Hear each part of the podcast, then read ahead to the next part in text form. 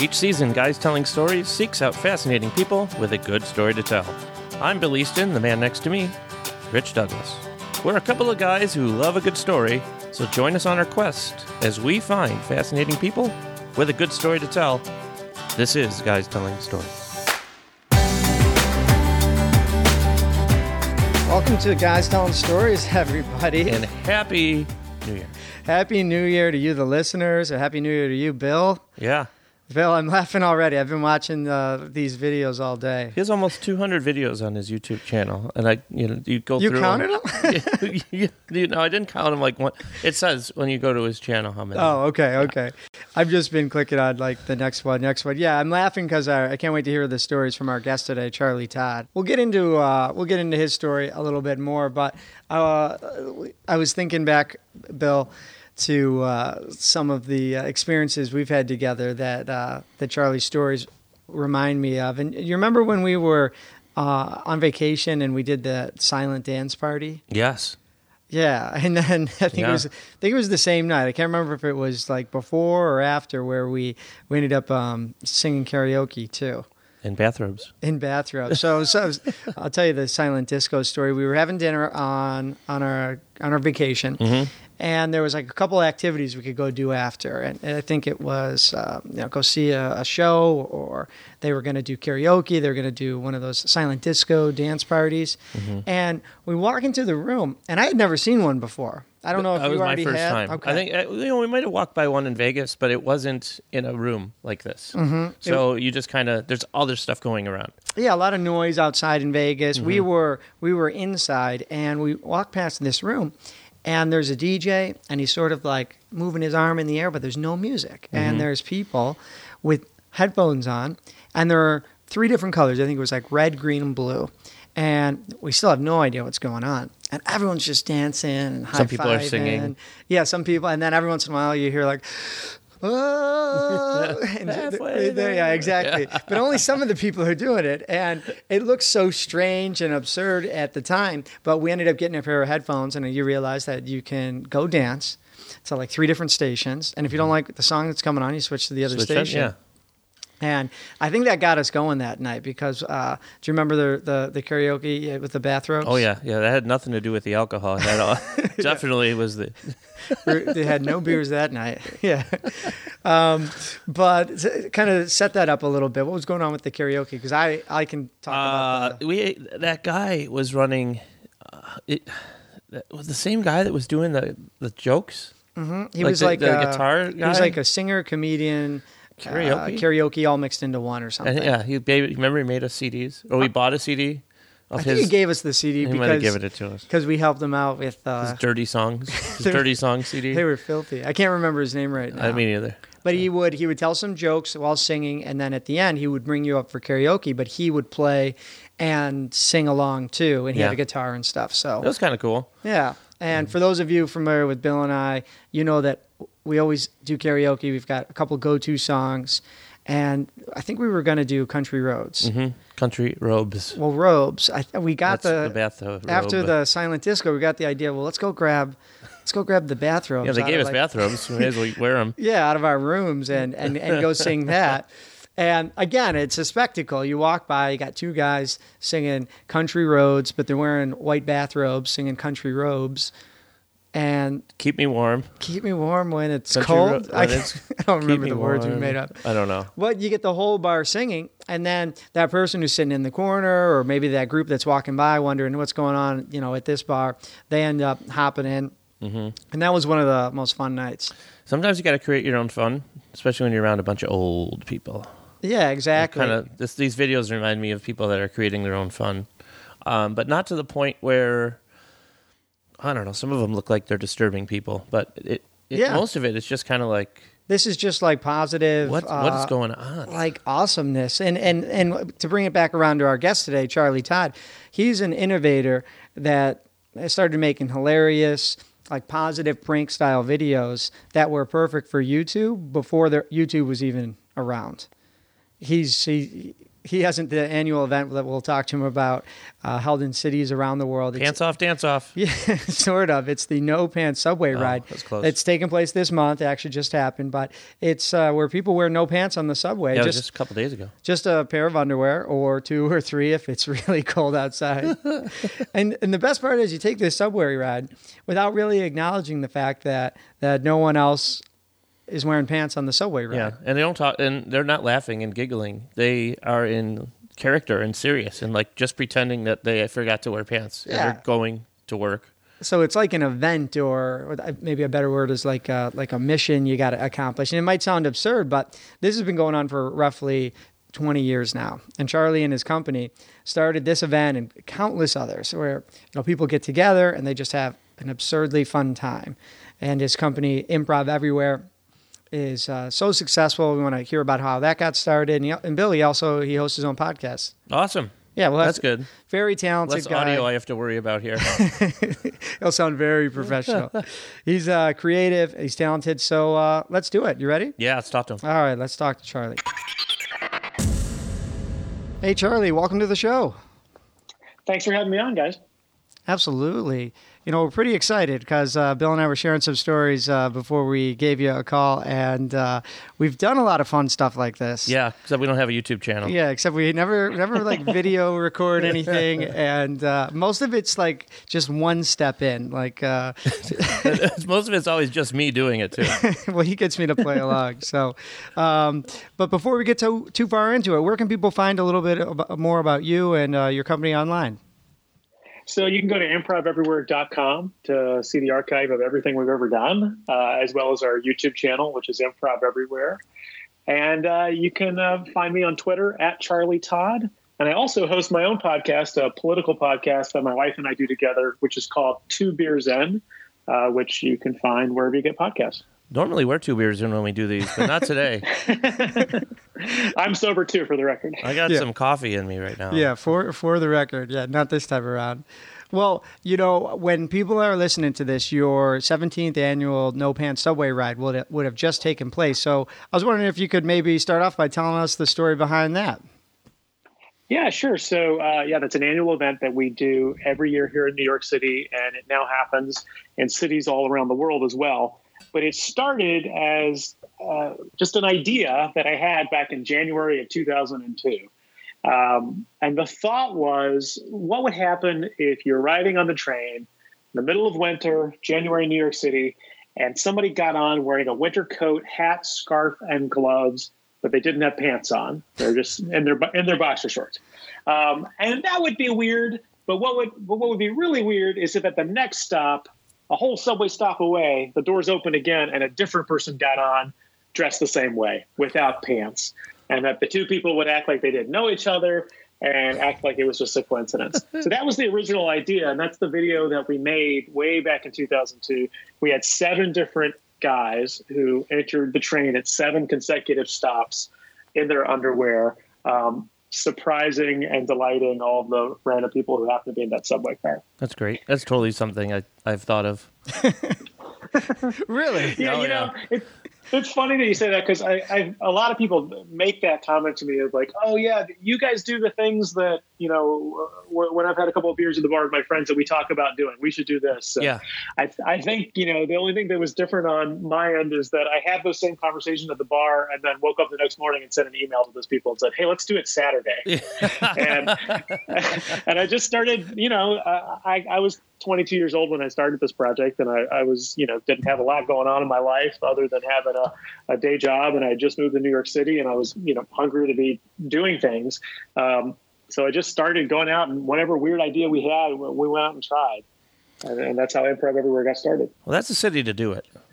There's a, there's a lot of weird stuff going on in New York City. Yeah. Anyway, you It almost almost gotta. in. Yeah, you almost gotta like tune it out. Like uh, it has to be kind of really weird, maybe, to get everybody's attention and stop them. Because you'll find one guy without pants, and that's just a good Saturday.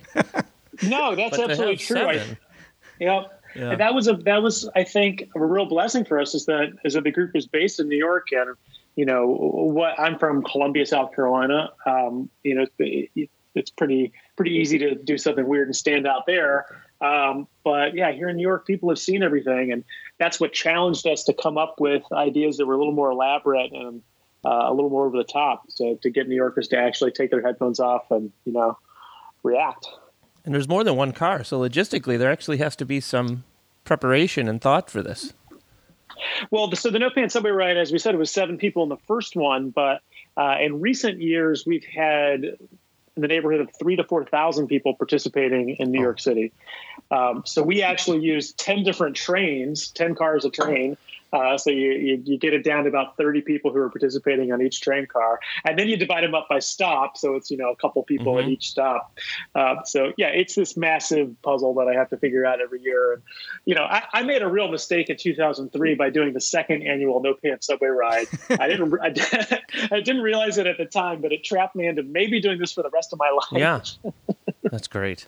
Yeah, for people who haven't uh, seen this, you got to look it up because it's not just like you said, seven people doing it anymore. It's thousands, and it's like a pretty diverse group. You've got little kids, parents, uh, old, folks, all different types of people. And to me, I mentioned it earlier, like uh, they're they're not even necessarily acknowledging that each other are not wearing are not wearing pants. So I think that's that's part of the comedy of it. Yeah, definitely. Yeah, and that that diversity is something I'm really proud of because the you know the original project in 2002 it was seven white dudes who were in their early 20s you know just some of the my college friends who I, I you know moved to New York with. Um, but yeah these days it's it's a real representative sample of New York City and it's you know probably 50 50 male female. And I, I have a um, three year old who I'm going to be bringing this year. He's this will be his third year doing it. Um, so yeah it, it, it's great that how, how diverse it's become Awesome. Well, what's the uh, what's the story that brought you to to New York or, originally? You know, coming from South Carolina. Well, I, I grew up in Columbia, South Carolina. Um, I was very interested in comedy. Um, my grandfather, who actually uh, I share a name with, he, he passed away before I was born, but his his birthday was April Fool's Day, um, and my my dad was a big April Fool's Day fan and would always try to prank my sister and I in some way on April 1st. And that was that was my my favorite day of the year growing up as a kid. So I always had an interest in comedy. You know, I, I watched Saturday Night Live. I'd, I'd, set my VCR to tape Saturday Night Live every Saturday and watch it first thing Sunday morning. Um, and then I went, went to college and I got involved with theater. I went to the University of North Carolina, Chapel Hill and uh, started getting into improv comedy there as well as theater. And I moved to New York to pursue those things. Um, and moved up here not you know knowing more than a dozen people who lived in the city and I, I, got excited about the potential of being an unknown person in a city of 8 million people and that i could pretend to be anybody i wanted to be i, I could uh, you know stage a, a, scene in a subway car or in a bar or in a public park and I wouldn't get recognized by you know family friends like I would maybe in in South Carolina. So um, that sort of inspired me to do these undercover performances. So uh, first starting out I'm thinking mom dad you know if you have brothers and sisters uh, what did they think about dressing up making these funny videos filming pranks yeah, well, you know, starting in 2002, this is about four or five years before YouTube existed. So, you know, I was making these projects at first on a GeoCities website, uh, and oh, yeah. it was, you know, mostly text and some small uh, photos from, you know, this new technology called a digital camera. Mm-hmm. Uh, so, you know, my family wasn't really, they weren't seeing videos for a while of, of what I was doing, but they would go to the website and read the website. My mom, dad, and my sister were, were all very supportive. Um, you know, I think maybe at first they thought it seems like Charlie's kind of getting drunk in bars and doing weird things, yes. um, which was which was pretty accurate. Um, but then they started to realize, but yeah, this stuff's pretty good, and and he's getting thirty people to go to a bar and do a weird thing together, so something's going on here. Um, and you know, uh, the the group just grew over time, slowly in the first year or so. But the the second annual No Pants Subway Ride had about 20 people show up, and then the third annual No Pants Subway Ride had 40 people show up, and it just it kept growing. Do you have any sponsors for this event? For the No Pants Subway Ride, we do not. Um, it's it's sort of a deliberately fun, free, independent event, yeah. but we do work with brands. Um, you know, it's funny we have this history of, of being thrown out of uh, retail stores and doing these sort of guerrilla unauthorized pranks. Um, but as we become bigger and bigger on YouTube and more and more well known, we have brands coming to us. Sometimes the very brands that kicked us out of their store come to us and say, "Hey, can we sponsor you guys to do something, or can we hire you to make a video for us?" And uh, you know, it, it, that's become part of our business. We we do the fun, free, you know, independent things uh, for ourselves and get hired as a production company to make stuff for other people. That's fun. It is, and I, you know, your, what your story from like maybe 2005, six, seven reminds me. We had a few friends kind of go off to college, off to Los Angeles. They wanted to start making videos, and like you said back then, before YouTube, that seemed extremely sophisticated. Like how how are you doing this? And I remember they they made a DVD. It was a video power hour, and it was their favorite movie clips every minute would be uh, some awesome lines or some uh, awesome scene, and you're supposed to take a shot of beer.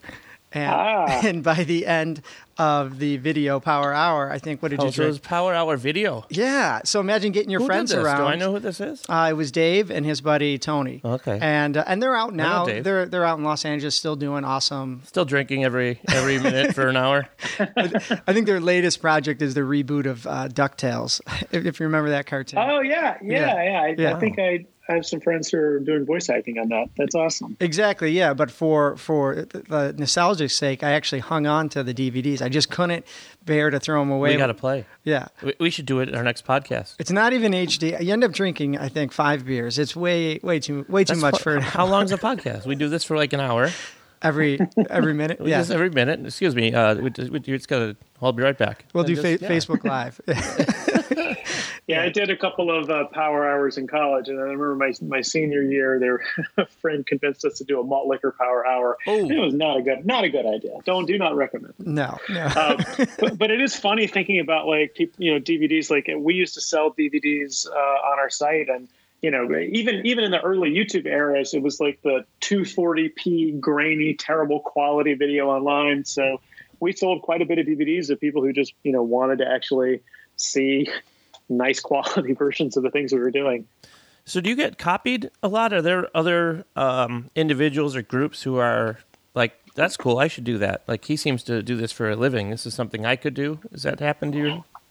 Yeah, we definitely inspired a, a lot of like-minded groups to pop up around the world. Um, you know, the No Pants Subway Ride is a good example where that's an event that we started, and then a few years into the event, somebody emailed me and said, "Hey, can I do this in Chicago?" And I was like, "Yeah, sure." Um, and then all of a sudden, you know, more and more cities uh, started doing it. Um, in, in recent years, we've had upwards of 60 cities around the world participating in it in the same day. And these are all just other independent people who are, you know, creating a Facebook event and recruiting friends and, and having it sort of spread virally in their own cities. Um, and, uh, you know, people, there have been other projects we did. I think most notably, we, we did a project in Grand Central Terminal where we had 200 people freeze in place for five minutes. Oh yeah, I, I, So- yeah, I know this one. Yeah, that's sort of our greatest hit. I think that has almost 40 million views on YouTube. Um, but we we had uh, you know it was two o'clock in the afternoon on a Saturday, and there's people going to their trains, and there's tourists in Grand Central Terminal, and then all of a sudden, half of the terminal just freezes in place and stands still. You know, making it seem like time had stopped. What does And- that statue challenge? Was that was that like? Did that stem off of this? Remember they were doing that. At the end of That's right, the summer? mannequin challenge. The That was- mannequin it was so- challenge. It was so yeah, that was like a year or two ago. It was so funny to me when uh, when that was going viral because it's like, well, we sort of already did that back in 2007. I'm sorry, I interrupted Um, you a little. So finish that. I want to hear it. Oh no, yeah, I was just gonna say what was interesting about the project is one when it went on YouTube, it, it took off and it got like 10 million views in a week, which you know back in 2007, 2008, that was a big deal. Um, and uh, but it also inspired people around the world to go out and freeze in place, and this sort of like, eh, you know, I, I don't really like the term flash mob, and we started improv everywhere prior to that term's invention. Um, but at this, I, I think that Grand Central project kind of brought the flash mob into the YouTube era where people were got inspired to go out and do things in train stations and do things in public spaces. Um, so yeah, I mean, to answer your question, there there's been a lot of people who have taken our ideas and and done their own regional versions of them. And um, you know, occasionally I run into a problem where a brand will go out and like exactly cop, copy something every time without asking for permission. But Mm-hmm. um, you know, more often than not, uh, they reach out to us and say, "Hey, we like what you did. Can we sponsor something, or can you make something for us?" Yeah, that that I I'm thinking of Bill our our interview. We we talked to some of the volunteers and organizers for SantaCon? SantaCon. Yeah. And mm-hmm. in New York City, that's a huge event once a year. But it happens what when we kind of learned all over the world, all these other countries, all these other dates, and it's not centrally organized by one person by any means. It's a lot of times just a group of like-minded individuals that like to dress up, and they they they go on a pub crawl, or and I'm sure if you compared New York City SantaCon to some other neighborhood SantaCon, it might even look you know drastically different. But a lot of it sounds like a lot of what you guys have been doing or early on. Like Bill, not to be, it's not being copied, but it is like inspiring a, a, It a variation, people to, yeah, to derivative, think, yeah. And how can I do something similar, maybe not duplicated, but I want to I want to do that. Mm-hmm. How what can I Yeah. do to do that? Yeah, it's been an interesting sort of line to walk for us because, you know, the the point behind improv everywhere is to cause our, our slogan is we cause scenes of chaos and joy in public spaces, and it's really just about getting people to go out into the real world, use their city in an alternative fashion to bring comedy, to bring creativity into public spaces, uh, to brighten up an otherwise boring subway ride or an otherwise, you know, boring sidewalk. And and bring just fun comedy to it. Um, so we if, if we love seeing that idea spread, and we love seeing similar things happening around the world. We, we also didn't create that idea either. I mean, there've been people doing happenings in public spaces for a long time. Um, but uh, you know, the, the challenging thing is, as over the years, people have come to me and said, "Oh, I want to start up, you know, improv everywhere, Denver," um, and I sort of resisted that because it's like, well, you're a random person from the internet. I don't think I want to give you, you know, the brand name that that we've created. But if you want to go start your own group and come up with your own name and do similar things, please do and send me the videos. I can't wait to see them. And um, Yeah. you know, it's We'll it's, it's been nice. Yeah, it's been nice watching things spread. Well, yeah, because there's a whole story behind how you got started. You know, for example, you're mentioning maybe brands are coming to you now, and you're organizing much larger, you know, events and missions on an annual basis, and even different one-offs. But uh, while you were first getting started, this wasn't your full-time job initially, right? You know, what uh, what other jobs did you have when you were first starting? You know, improv everywhere. Yeah, exactly. No, it was. It, I don't think I sort of quit my day job until maybe five, six years in, in, into the project. Um, yeah, I, you know, I moved to New York and I, I started working for a temp agency, um, which is what a lot of people did back then, probably still do.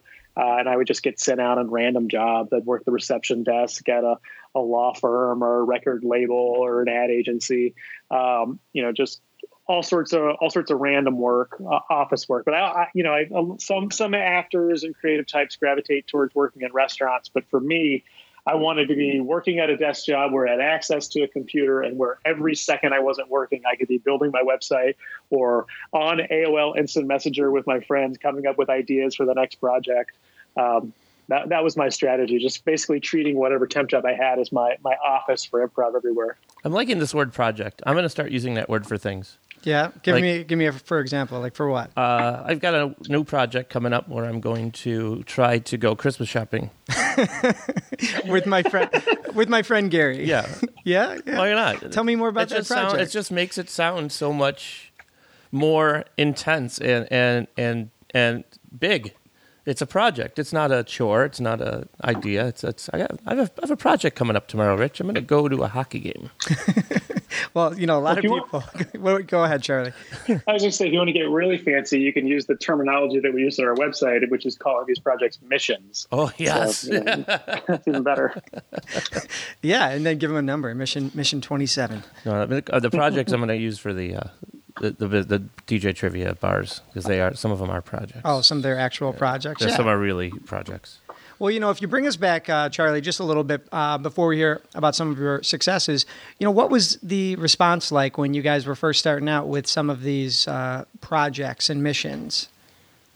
Well, a lot of the work that we did, really almost all of it in the early days, was unauthorized. So we were, you know, coming up with ideas uh, and just going out and doing them and not asking anybody's permission. So we had a couple of run-ins with with police early on. Um, it, even it was that was never the goal. Like we weren't trying to get arrested. We're trying to just do something that was funny and positive, but you know, we're also doing an unexpected performance, often in somebody else's property. So it happened. Uh, one of the most memorable incidents was we got about 80 people together to wear blue polo shirts and khaki pants and go into a Best Buy oh, yes. in, in Manhattan. so, as you guys know, that is the uniform of a Best Buy employee. yes, it is. basically gave them 80, uh, 80 extra employees one afternoon. Um, you know, but it wasn't meant to piss them off. It was meant to just sort of like cause a little bit of chaos and joy and to be funny. Um, and I, and most of the employees thought it was really funny. A lot of them were taking pictures with us. And, you know, joking about putting us to work and asking us to move around some heavy TV sets. Um, but the managers and security guards called 911 uh, pretty quickly. just assume something's I, w- I would stolen. love to hear that that 911 call. Uh, 911, what's your emergency? we have too many employees. Slow down, sir. What's your emergency? There's 80 of us. There's only supposed to be four.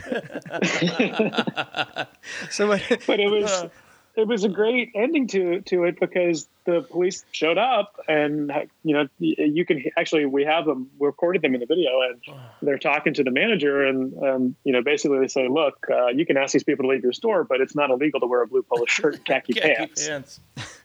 Well, that, you you bring up a good point because like if you end up in handcuffs or you get like a ticket uh, or someone's got to bail you out, it's not so funny anymore. Just because it's that's a little bit of an inconvenience. But uh, with a lot of these, like you said, they were they were unauthorized. There's it doesn't sound like there was too harsh of a of a you know like a backlash or anything, huh?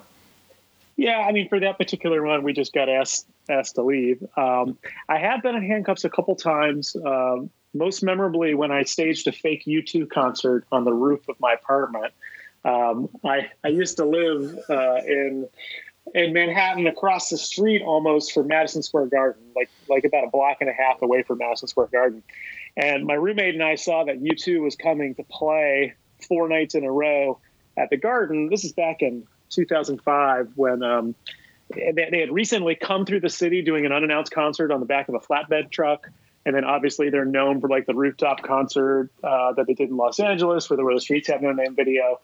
Um, so we thought that it would be fitting if, if the first night of these concerts, if U2 did a unannounced rooftop show on our roof, and we would just have to provide a fake U2. And uh, my my roommate, who I created this with, Chris Kula, he was a drummer and he was he already had a band, so his band got together four U2 covers and dressed up like U2 and we set up, you know, the drum kit and a PA system and everything on our roof, four stories up across from the garden, and had them play this four song set about an hour before the U2 show was supposed to start.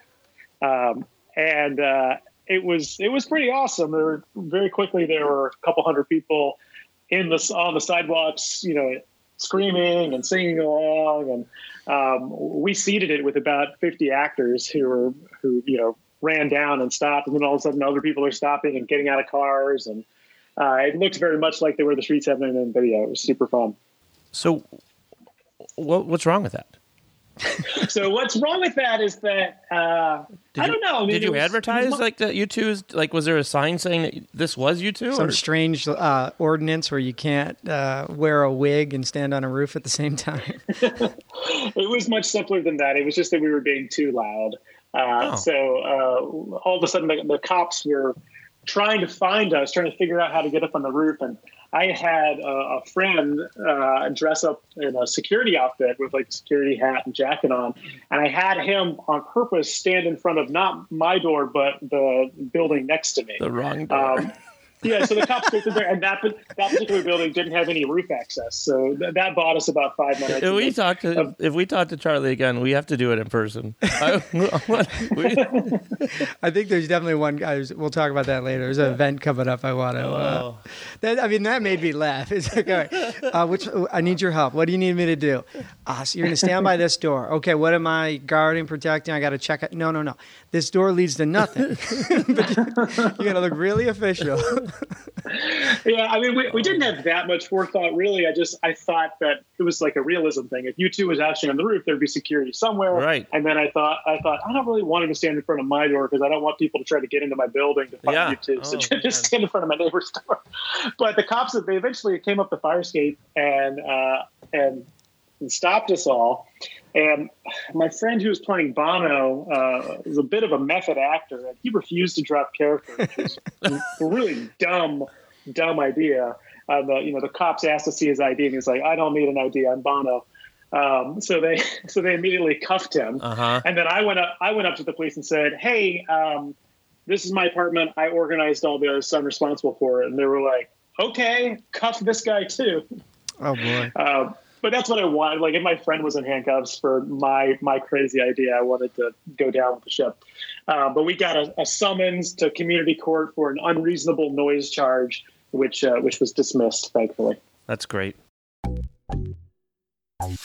Quick break to talk about podcastyourstory.com. Sometimes life's best moments seem to pass by too quickly. So why not record those moments and the audio becomes a podcast for you to share? From that first part time job to that time you almost got arrested. The professionals at podcastyourstory.com record an audio interview of you telling your story. And the final product is a podcast you can share online with family, friends, and the world. Tell your story in your own words with podcastyourstory.com. And our listeners get 20% off your first recording. Just mention promo code GTS. That's 20% off your first recording with podcastyourstory.com by mentioning promo code GTS. And now, back to our interview with Charlie. Yeah, it's events like that that probably started to gain you this this following that you're you're known for now. So uh, you've had some successes, but also some hurdles to overcome. Uh, if you could maybe tell us a little bit about that that pilot for NBC that you were you were working on a while back. Yeah, yeah, that was um, that was a big turning point for us. Um, and that was in, in 2007, and so we had a couple of hits in the early days of YouTube, and all of a sudden, you know, TV producers started emailing saying, "Hey, we think this should be a television show," um, and we we got partnered with a good producer and ended up selling a half-hour pilot to NBC, um, and which was uh, really exciting to make. All of a sudden, we were not making projects on a zero dollar budget or you know whatever I could afford. Um, we were you know working with you know a couple hundred thousand dollars for for a project, um, and uh, we did uh, a, a really really fun event called the best game ever for this NBC pilot where we turned a little league baseball game out in a suburb of Los Angeles, kind of a small beach town, uh, and we took this 10 year old little league baseball game and turned it into a major league game by having a huge mob of fans show up, by having a jumbotron rise up in the outfield during the first inning that had all the players' photos on it. We worked with the league commissioner to get all their names and all their pictures, and we had a professional sportscaster, Jim Gray, uh, called the game from their little wooden booth behind home plate. And then at the very end of it, we had the Goodyear blimp fly over the game with uh, with like the names of the teams on the LED screen there. So it was a whole new whole new ball game, pun intended, to, uh, to be able to work, work with a budget like that. Super fun. It sounds like a lot went right. So, uh, for for the listeners, if you can maybe take them behind the scenes with the whole pilot process. I mean, in looking back, reflecting, what went wrong with with that experience? Well, what went wrong is that ABC didn't pick it up. Um, you know, and and that's that's how it goes. You never know. It ended up the the head of NBC who had, had bought our show uh, got fired sort of during our pilot process, and then a new guy came on and kind of just swept the table clean of uh, of all the old guys' shows. Um, so that was that's pretty much what happened. Um, but yeah, I mean, in terms of, of of struggles, it was definitely it was definitely a blow to us because you know everything had been building up to this moment, and we were getting more and more popular every year. And we sold a show to NBC, and it felt like this is amazing. Now we're going to do all these you know giant videos, um, and then you know, as fast as we got it, it was taken away, and we were back to doing zero dollar budget stuff with friends on the streets. And Yeah. uh, you know, it, it was it was kind of tough to figure out what the next move should be. Um, and I'd gotten an, an agent during this process. His advice to me was like, you need to move on, find a new idea. Improv Everywhere is a used car at this point. Nobody's interested in buying it now that it's, you know, a failed TV pilot. Um, but I, I, I knew that this is this is at this point it's like early 2008, and I knew that YouTube was only getting bigger and that we were sort of in on the ground floor. So I ignored that advice, ended up eventually firing him, and we just kept on going and kept on making stuff for YouTube. And really, that that's when we started taking off in those those years following that, um, as as online video exploded.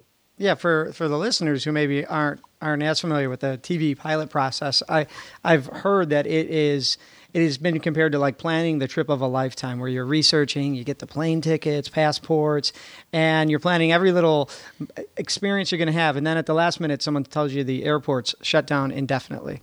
And you're just like, well, no- now what? You know, because there, uh, if there's 500 pilots, maybe maybe 10% get picked up, maybe and make it. So Yeah. So I mean, it can be it could be a defeating experience.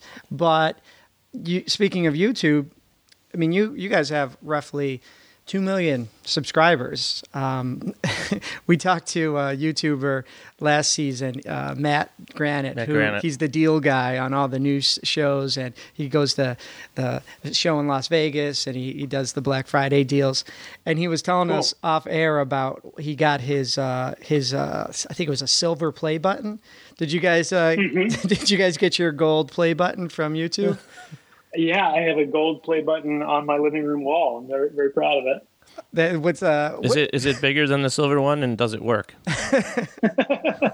it's uh, it's it's in a big case. It's very heavy. Um, we had to like take a lot of care in like putting it up on the wall. Um, but didn't want it falling down on somebody. But uh, it's uh, yeah, I think it's bigger than the silver one. I mean, it's for people with a million subscribers, and now there's like a diamond one for 10 million subscribers, which we're we're a long way away from. Well, you're you're doing a show with us, so you'll get there real quick.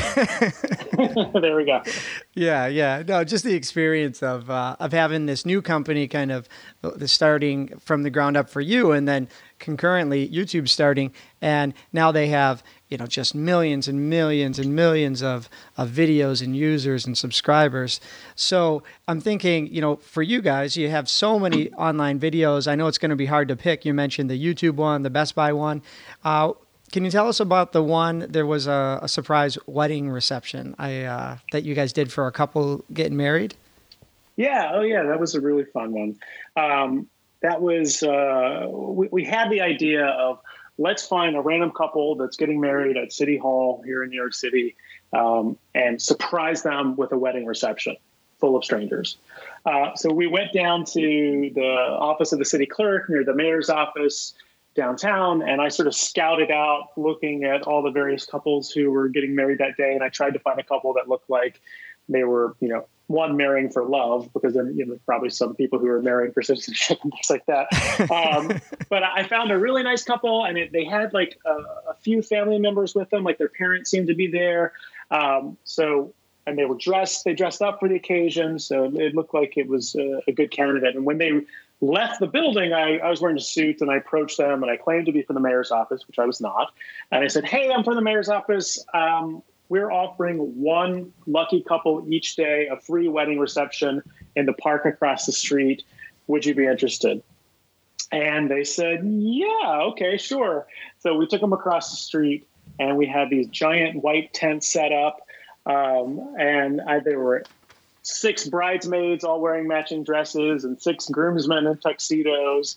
Uh, and we had a wedding cake and we had wedding gifts that uh, our, our people had brought um, and a DJ. And it was, uh, you know, we ended up just having a wedding reception with this these two strangers and, you know, their four or five family members. And the bride danced with her actual dad, and our fake maid of honor gave a toast, and our fake best man gave a toast. It was really fun. So, uh, speaking of weddings, here you mentioned earlier you have a three-year-old who is uh, going to be pantsless. Um, He's probably pantsless most most of the mo- time. most of the time, anyway, right? Yeah. Uh, yes, yeah, more than more than your average person. Can you explain how the family is, uh, you know, basically involved with what you're doing? Yeah, so my, my wife Cody is an actress, and uh, she's been a part of improv everywhere uh, for a long time um, as a as a performer. She she played Princess Leia on uh, the subway when we did our Star Wars subway car project, where Darth Vader Darth Vader barges in on the train, um, and uh, she's also worked on the production side, producing some of our touring events for many years, and then she's a successful actress uh, in, in her own right, does her own stuff. She's working on a, a Showtime show right now. Um, but yeah, it's it's been a great partnership, and and you know having having a kid and being able to, you know, bring him to these events has been super funny. Uh, my wife and I actually we did a did a prank at our wedding that we filmed, and we weren't planning on putting it on YouTube, and then it went really well, so we ended up putting it on the YouTube channel. Um, but we had at the wedding a. Uh, in the moment that they don't really do in non-TV weddings, where the officiant says, if, "Does anybody have any objections?" We had a, a guy stand up in the back row dressed as a professional wrestler. Um, friend of mine, friend of mine actually, who had a wrestling character that he does, uh, and he said, "I've got a problem with this wedding," and he all of a sudden Stone Cold Steve Austin music starts playing, and he barges down the aisle and starts throwing punches at all the groomsmen, um, and then eventually uh, my wife throws me a chair and I hit him over the back with a steel chair and we finished the wedding. So it was it was fun. I mean, it, we we were under so much pressure because all of our family and all of our friends were wondering, like, Yeah. oh, you know, the, the improv everywhere guys They're getting married. What's the prank gonna be? Yeah. The prank is we didn't do one. that could have been it. That could have been it. We, we seriously considered that, and then we're like, you know what? We'll make people wait to the last possible second of the wedding, and then have something crazy. Yeah, at the end, you just this wasn't a real wedding. you got to sit through another one. You got it's next weekend. Uh, yeah, no, I, they're probably expecting something during the reception, like some sort of you know, cake, somebody pops out of the cake or it explodes or you know something like that. So it, I think it was good to do it right before the kiss. That's uh, that's awesome. Yeah, exactly. Oh, you know, you mentioned at the start of the interview that you and your wife have a podcast together. Can you tell us a little bit about the the show you do? Yeah, so we started it about two years ago, and it's a live show that we do at the Upright Citizens Brigade Theater in New York City and release it as a podcast. It's called Two Beers In, a Tipsy Political Roundtable. And the concept is we get a panel of comedians and journalists. We've had people from MSNBC like Katie Tur, Steve Kornacki, Joan Walsh, uh, and we've mixed them up with writers from late night comedy shows like The Daily Show and Seth Meyers, Stephen Colbert. Um, and everybody chugs two beers at the start of the show.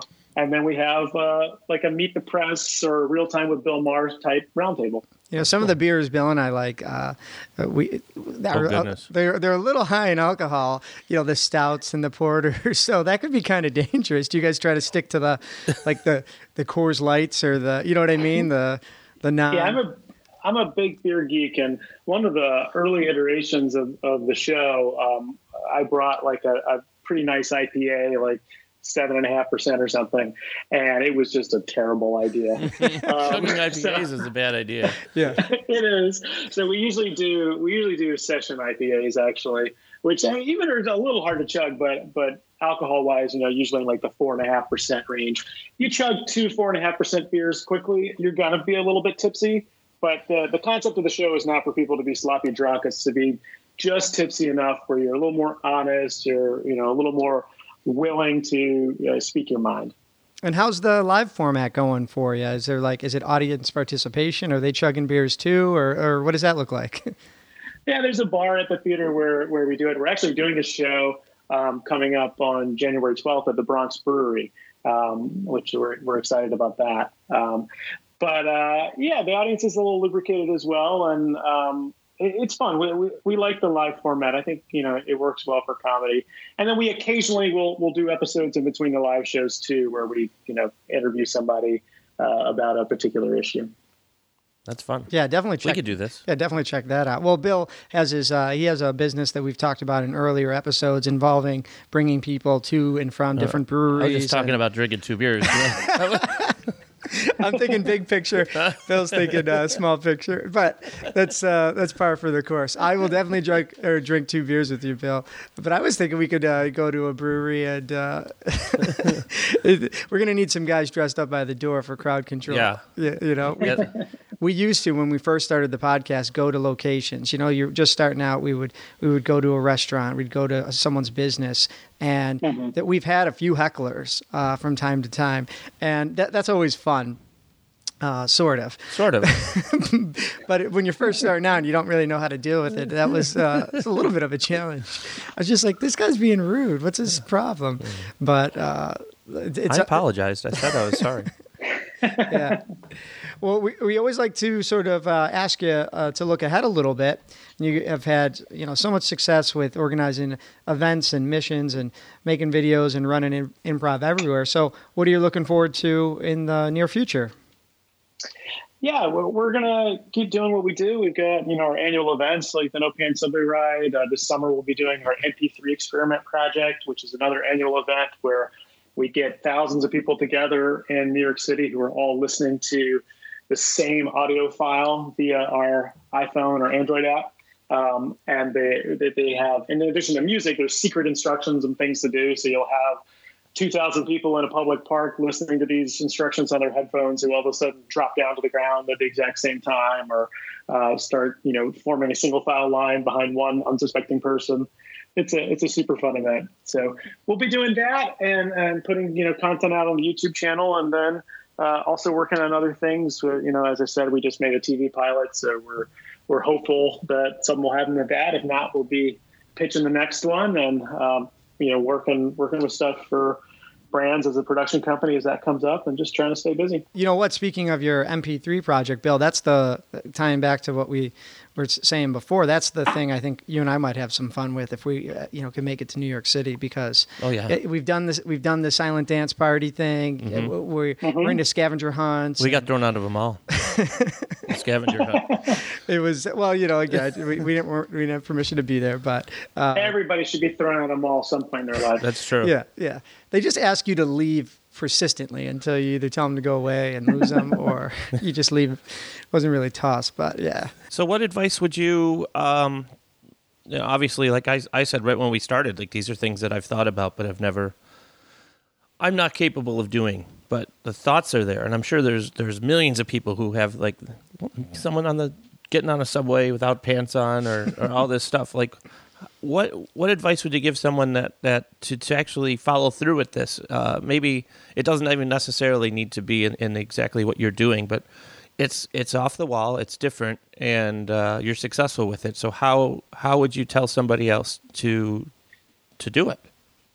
Yeah, I think my advice for anybody who is, you know, looking to get into any creative endeavor, whether it's, you know, starting your own band or painting or, or any kind of creative writing, is to just not wait for anybody else to give you permission. You know, don't don't feel like you have to have uh, a book deal to write a book or you know to ha- have somebody want to fund your movie to make your movie. Just go out and make it with what you got and you know do that do that ultra low budget version and put it out on the internet and you know see what people think. And I, I think it's important just to just to make just to go out there and, and create and, and try to bring your ideas to life. And you learn so much by doing that. I mean I, I've, I've now been doing this for i guess about 16 years and i feel like i'm so much better at it than than i was at the beginning. And and you know, with, with every project that doesn't go exactly like you want, you're, you're learning something and you're getting better for the next one. Yeah, great advice because you surprise the people around you when you just sort of put yourself out there. I um, I had a coworker who, you know, I knew was uh, artistic and and was into drawing and painting, but right around the holidays came out with her own um, like adult coloring book, more so like pen and ink drawings of cityscapes and landscapes, and it was Buffalo themed, and people just fell in love with it because uh, you know there's that there's that whole I don't know, just side of I didn't know this was something that you did, and and I'd love to buy it. Where can I buy it? And she self published it like on Amazon, and uh, it made like the perfect uh, perfect gift around the holidays. And and something That's awesome. yeah, something small like that is the stepping stone to something. Who knows? You know, twenty years later, you're uh, you're still going strong. So that's great. You know, well, well, Charlie, I think this was awesome. And one more time for people, where's the best place for them to find out a little bit more about you and uh, Improv Everywhere? I'd say go to improveverywhere.com and, and join our email list. We only send out an email when we've done a new project. Uh, and you can also check out the podcast if you're if you're into politics. Um, Two beers in, a tipsy political roundtable is uh, available on Apple Podcasts and and all the other places you get podcasts. Awesome. Yeah, thanks so much, Charlie. Yeah, this is a lot of fun for us, and um, congratulations on your success and, and doing it the way uh, that you you set out to do it. Well, thanks so much, guys. This has been awesome. Charlie, Todd, Bill. It's all the stuff that uh, I would need to like wear a camera and to do it. I don't think I could. Uh, You would be the guy that's like holding a hidden camera, Yeah. participating, not like the guy that's trying to keep a straight face. that would be tough. It I think you could do some of it. I think I you think could so. you could guard that door for the Oh yeah, YouTube definitely, concert. definitely. I could totally see you in a blue shirt walking around. I want to do Best that. Buy. I want to do that anyway. Yeah. think that's the funniest one. Uh, maybe Target. Yeah. 'Cause they they were red and Well, when you know, tying back to our intro, I think we should totally check out that MP3 project because we don't mind No. the scavenger hunt game, the Yeah, we've the done that. Mm-hmm. headphones game, that and and a trip to New York City in a couple of months when the when things start to thaw out and get warm. That'd be great. I really want to hear that nine one one call though. You're right from Best Buy. Uh, I love listening to like those nine one one calls where somebody's like calling the police. It's your on- emergency. Yeah. Uh, exactly. everyone's wearing the same shirt. Oh, yeah. Well, you know, I Charlie's a pro, and like he said, he's been he's been at it for a while, and he feels like he's he just keeps getting keeps getting better and better. And again, to our listeners, definitely check out his podcast um, if you're if you're into that uh, sort of political commentary scene, and uh, very similar to us. oh, just the beer drinking. was just the beer, just the two beers in idea. Absolutely, yeah. Well, thanks so much again for uh, for Charlie for doing the show. Mm-hmm. And we're gonna have to put ourselves out there a little bit, Bill. I think maybe with your bus, we might be able to organize a, an event or two on some off The days. bus is live, by the way. I know. I think I sent you a text. We got a bus We're good to go. We are. The buses. Brew Bus Buffalo is uh, trademarked and state approved, and uh, we're going to start tours in February. All right, you want to plug that? Send, Sure, send why people to a not? website anywhere. Brewbusbuffalo.com and Brew Bus Buffalo on Facebook and Brew Bus. Bu- It's Brew Bus Buffalo on everything. Well, what what good news to sort of kick off the Holy new year? Congratulations, Nineteen months. nineteen. I don't think we were doing a podcast yet when I started. When you this. first got it? Uh, Well, congratulations, Bill. I can't wait to get on there and check out some of the breweries. And I'll tell you what, too, Charlie, you're inspiring us. If you're still listening at this point, we got to do a live one at one of these breweries. We should get. We should get. We could pack people with blue shirts on the bus yeah. and just go to Best Oh, Buy. Well, I'll tell you what. I, I'm gonna uh, I'm gonna call it research and development. I want to I want I want some free rides on this bus, and you'll be like, "What's Rich doing on the bus again?" Oh, just research. Just research. And, yeah, just research, and eventually we'll. Hey, pick there's Wi-Fi. There's Wi-Fi on the bus, and there's power. There's uh, power on the bus. We could we could literally drive around and, and do this Okay, season finale. You want to do it on the bus? on the bus while we're while we're moving. Look at us making New Year's resolution goals or something like that. Uh, well, guys, thanks so much for tuning in, and let Charlie know that you listened to his story. Um, you know, send him a tweet. Hey, heard you on the show, and uh, you know, check out his podcast and and some of his videos as well. and set your goals right, and everyone have a uh, terrific 2018. Absolutely. And as always, I'm Rich Douglas. I'm Bill Easton. Until next time.